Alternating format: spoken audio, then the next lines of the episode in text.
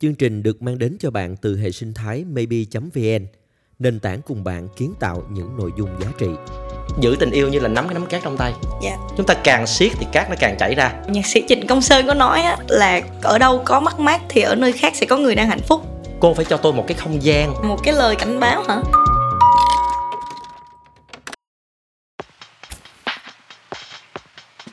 Đây là Trốn Tìm Podcast, nơi chúng ta chia sẻ những khúc mắc trong tình cảm và cùng nhau học cách yêu thật lành mạnh. chào mừng quý vị và các bạn quay trở lại với phần tiếp theo của trốn tìm podcast qua những phần trước chúng ta đã trải qua những cung bậc của những sự chia tay khổ đau hoang mang trong tình cảm tuần này chúng ta sẽ đến với chủ đề đáng yêu Thì theo như mà ờ, nhạc sĩ Trịnh Công Sơn có nói á, là ở đâu có mất mát thì ở nơi khác sẽ có người đang hạnh phúc. Cho nên là sau cái tập chia tay thì hy vọng là lần này sẽ được nghe những cái câu chuyện những người đang yêu nhau anh nghĩ ha.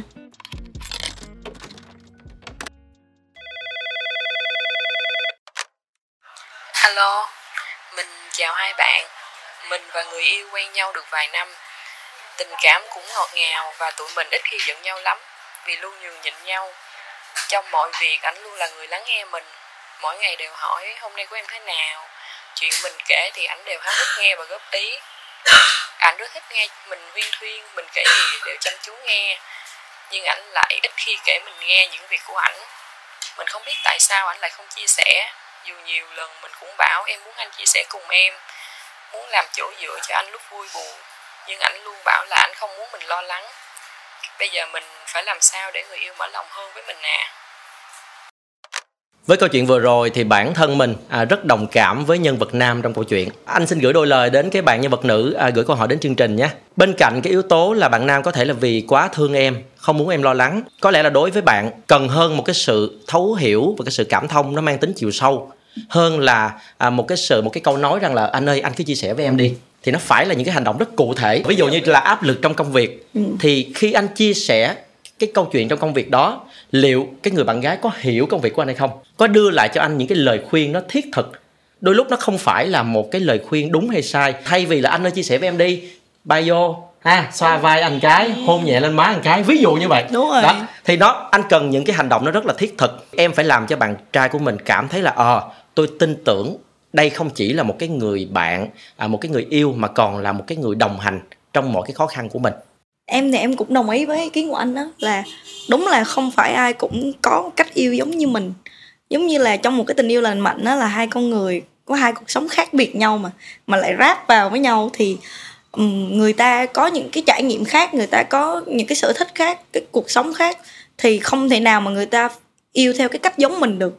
Cho nên là cái bạn nam có thể là cần cái tình yêu theo cái kiểu của bạn, nhưng mà em nghĩ là khi mà người ta muốn chia sẻ thì người ta sẽ tự chủ động chia sẻ, chứ không phải là mình nói người ta phải chia sẻ được. Em cảm thấy hai người yêu nhau vẫn đang rất là vui mà, đúng không? Chỉ có ở việc là bạn kia không chịu chia sẻ thôi.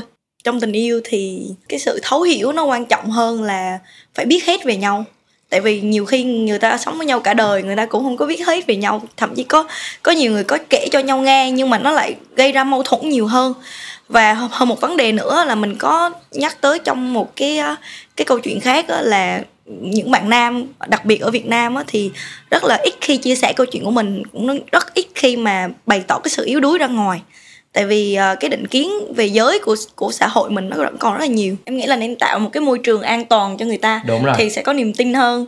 Thì ờ, ví dụ như là ờ, một buổi tối thiết kế một bữa ăn tối lãng mạn xem phim hoặc là đi cắm trại ở ngoài thì khi mà người ta cảm thấy cái môi trường nó thoải mái hơn nó, nó an toàn hơn thì người ta sẽ chia sẻ thôi.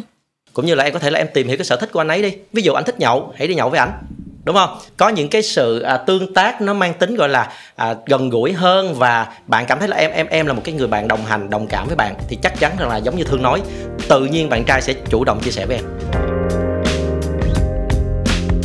Đồng hành cùng podcast ngày hôm nay là Tamania Sense, thiên đường mùi hương thiết kế cho từng xúc cảm.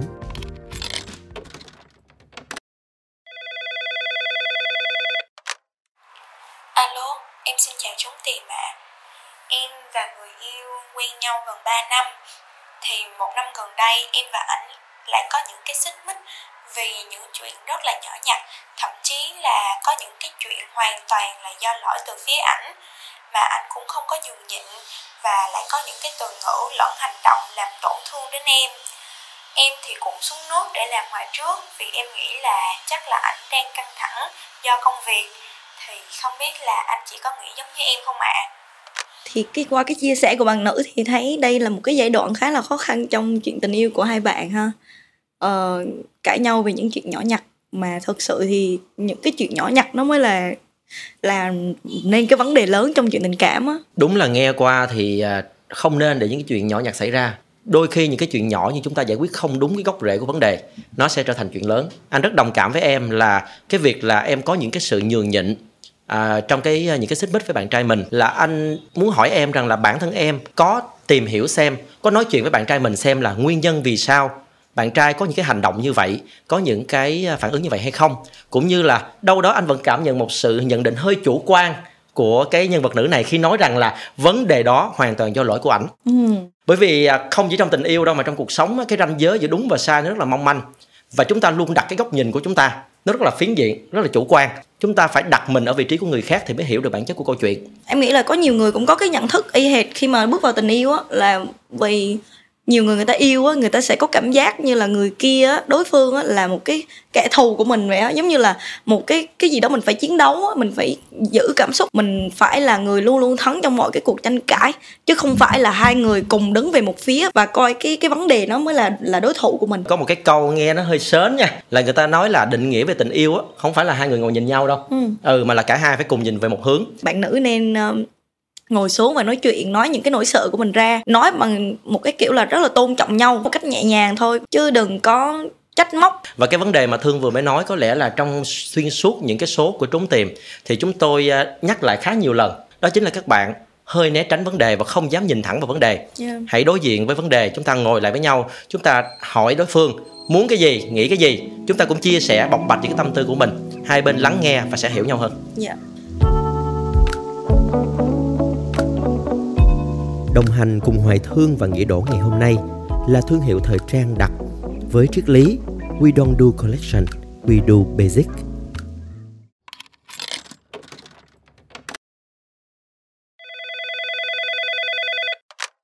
Alo, mình chào Hem MC của chương trình Chúng Tìm. Quen bạn trai được 2 năm, ảnh luôn dành cho mình những điều tốt nhất và đặc biệt là ảnh rất là quan tâm, chăm sóc mình rất là chu đáo. Nhưng mà mình nhận thấy ảnh chưa bao giờ thể hiện ghen hay là muốn kiểm soát mình cả. Có lần mình định thử lòng người yêu bằng cách nói đi cà phê với người bạn khác giới Nhưng mà anh chỉ nói Ừ anh biết rồi em đi chơi vui nha Mình chỉ thắc mắc là liệu anh có thật sự yêu mình không Tại sao một người con trai có thể không ghen tị khi mà mình đi với người khác giới Về một góc độ nào đó thì à, mình thấy người bạn trai trong câu chuyện này có vẻ tuyệt vời nha quan tâm lo lắng chăm sóc cho người bạn gái của mình và thậm chí là không ghen để cho bạn gái tự do có không gian riêng. Và chính cái sự tuyệt vời này lại gây cái sự hoang mang cho cái yeah. bạn nữ. Em nghĩ là có thể là có cái sự hiểu lầm nào đó trong tình yêu nó phải có kiểm soát nó có phải có ghen tuông thật ra à, trong câu chuyện này anh đã trải qua cả hai cảm xúc nha. Anh đã từng trải qua một cái giai đoạn mà anh y như bạn trai này nè. Tức là anh cảm thấy là yêu nhau không nhất thiết là phải kiểm soát hay là phải ghen một lần nữa anh lấy một cái hình ảnh mà người ta hay nói ngoài kia là giữ tình yêu như là nắm cái nắm cát trong tay yeah. Dạ. chúng ta càng siết thì cát nó càng chảy ra nhưng rồi cũng có những giai đoạn chính bản thân anh thay đổi cái suy nghĩ rằng là yêu là phải ghen ừ. thì cái hình ảnh hoa mỹ như vậy để các bạn hình dung rằng là cái sự kiểm soát nó chỉ gây hại cho tình yêu thôi tuy nhiên à, anh cũng muốn nghe từ góc độ tâm lý từ từ phía bên thương á là thương chia sẻ xem là thực sự nếu như nói về trong tình yêu ghen hay không nên ghen thì cái nào là đúng dạ ừ, em em muốn nhận xét dưới góc độ tâm lý trước. Em muốn thử phân tích là tại sao bạn nữ lại có cái suy nghĩ là nếu mà bạn trai không ghen thì nó hơi có cái gì đó sai sai. Cái ý nghĩa thật sự của việc kiểm soát và ghen tuông là vì lòng tự trọng quá thấp và luôn luôn sợ là mình không đủ tốt thì sẽ có người khác tốt hơn và giành mất người yêu của mình. Giống như thiền sư thích nhất hạnh có nói á, là nếu mà bạn yêu một người á hãy để cho người đó cảm thấy tự do. Xin cảm ơn Emmy Ba Sài Gòn, chốn riêng tư giữa lòng phố rộn rã, nơi gặp gỡ của trốn tìm ngày hôm nay.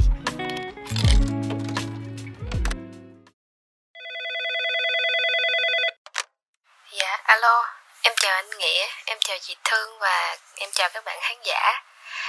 Chuyện là em và anh quen nhau được một năm hơn thì khoảng mấy tháng nay em nghỉ làm và bắt đầu kinh doanh online để có thể ổn định và bước đến lâu dài với ảnh nhưng việc kinh doanh online không có đem lại cho em nguồn thu nhập nên em cũng bị stress kinh khủng. Em rất là cần một vòng tay và thật sự em cần bạn trai mình giúp đỡ nhưng mà anh ấy không có hiểu. Bây giờ em không biết phải làm sao để có thể xóa được cái tâm trạng tiêu cực lúc này đang bám lấy em trong mấy tháng vừa qua. Em à, muốn xin uh, tư vấn từ hai anh chị theo cái ờ, cái câu hỏi của bạn á mình cảm thấy là có rất là nhiều sự dằn vặt có rất là nhiều cái mâu thuẫn ở bên trong cảm thấy tiêu cực nè cảm thấy dạo này uh, uh, kinh tế không ổn định xong rồi bạn trai lại không giúp đỡ nữa. Mình thấy có một cái cái cái gì đó kỳ vọng ở đây vào người bạn trai của bạn này. Nhiều người cứ nghĩ á, là nếu mà đã là con trai á, thì phải luôn luôn có nghĩa vụ và trách nhiệm phải giúp đỡ người yêu của mình. Nhưng mà mình thấy đây là một cái định nghĩa rất là áp lực lên cả người phụ nữ lẫn người đàn ông luôn cái điều này em nói về mặt logic là đúng anh hoàn toàn đồng ý. Nhưng nếu anh đặt anh ở cương vị của bạn nữ này à, có thể không phải là anh kỳ vọng gì nhiều mà thực sự anh đang khó khăn thì sao thương dạ em nghĩ là cái quan điểm của anh và em nó khác nhau ở điểm này nè. Là bởi vì em cảm thấy là cho dù chuyện gì xảy ra mình cũng phải tự là người đầu tiên mà hỗ trợ bản thân mình trước đã. Rồi mình mới tìm kiếm cái sự hỗ trợ đó ở người khác. Nếu như mà khi nào mình gặp khó khăn mình cũng phải tìm kiếm một người nào đó để giúp đỡ mình đó thì mình sẽ không đủ tự đứng vững trên đôi chân của mình đâu bởi vì không phải lúc nào cũng có người sẵn sàng ở bên cạnh và giúp đỡ mình.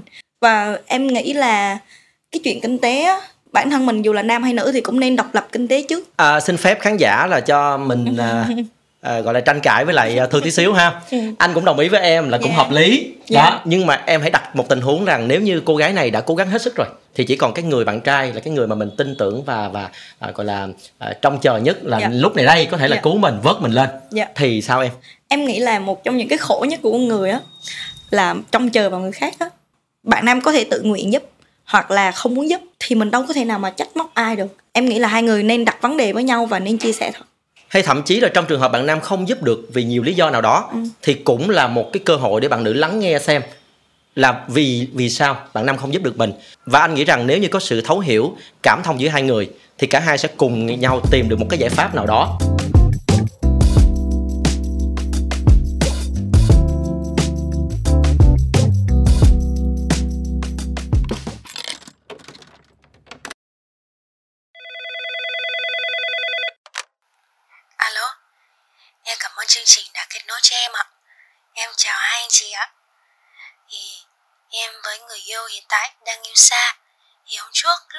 nhau á, thì anh ấy có nói như kiểu là việc anh ấy không đi riêng với bất kỳ một người con gái nào là một việc rất là phi thường.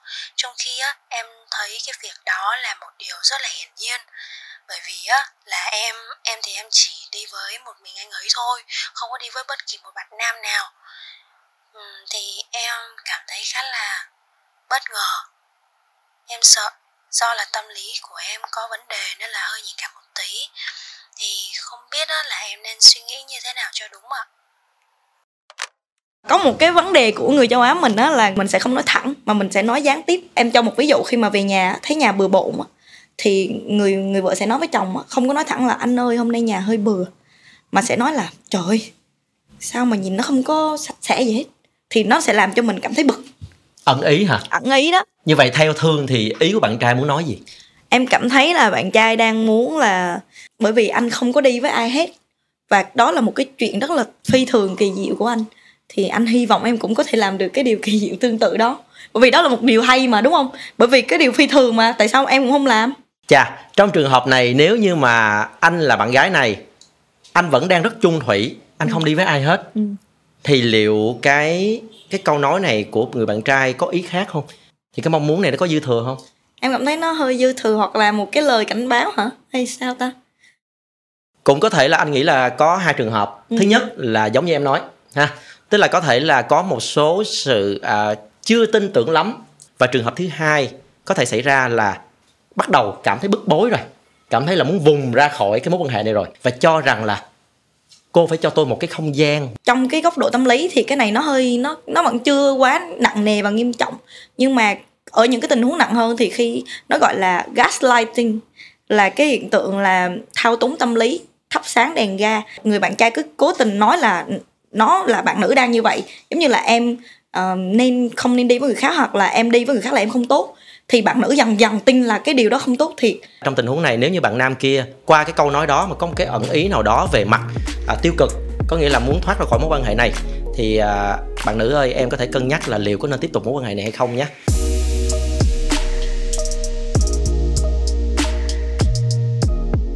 Cảm ơn các bạn đã lắng nghe chương trình ngày hôm nay.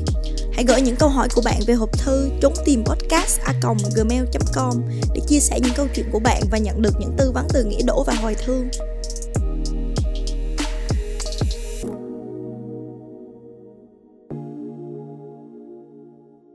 Chương trình được mang đến cho bạn từ hệ sinh thái maybe.vn, nền tảng cùng bạn kiến tạo những nội dung giá trị.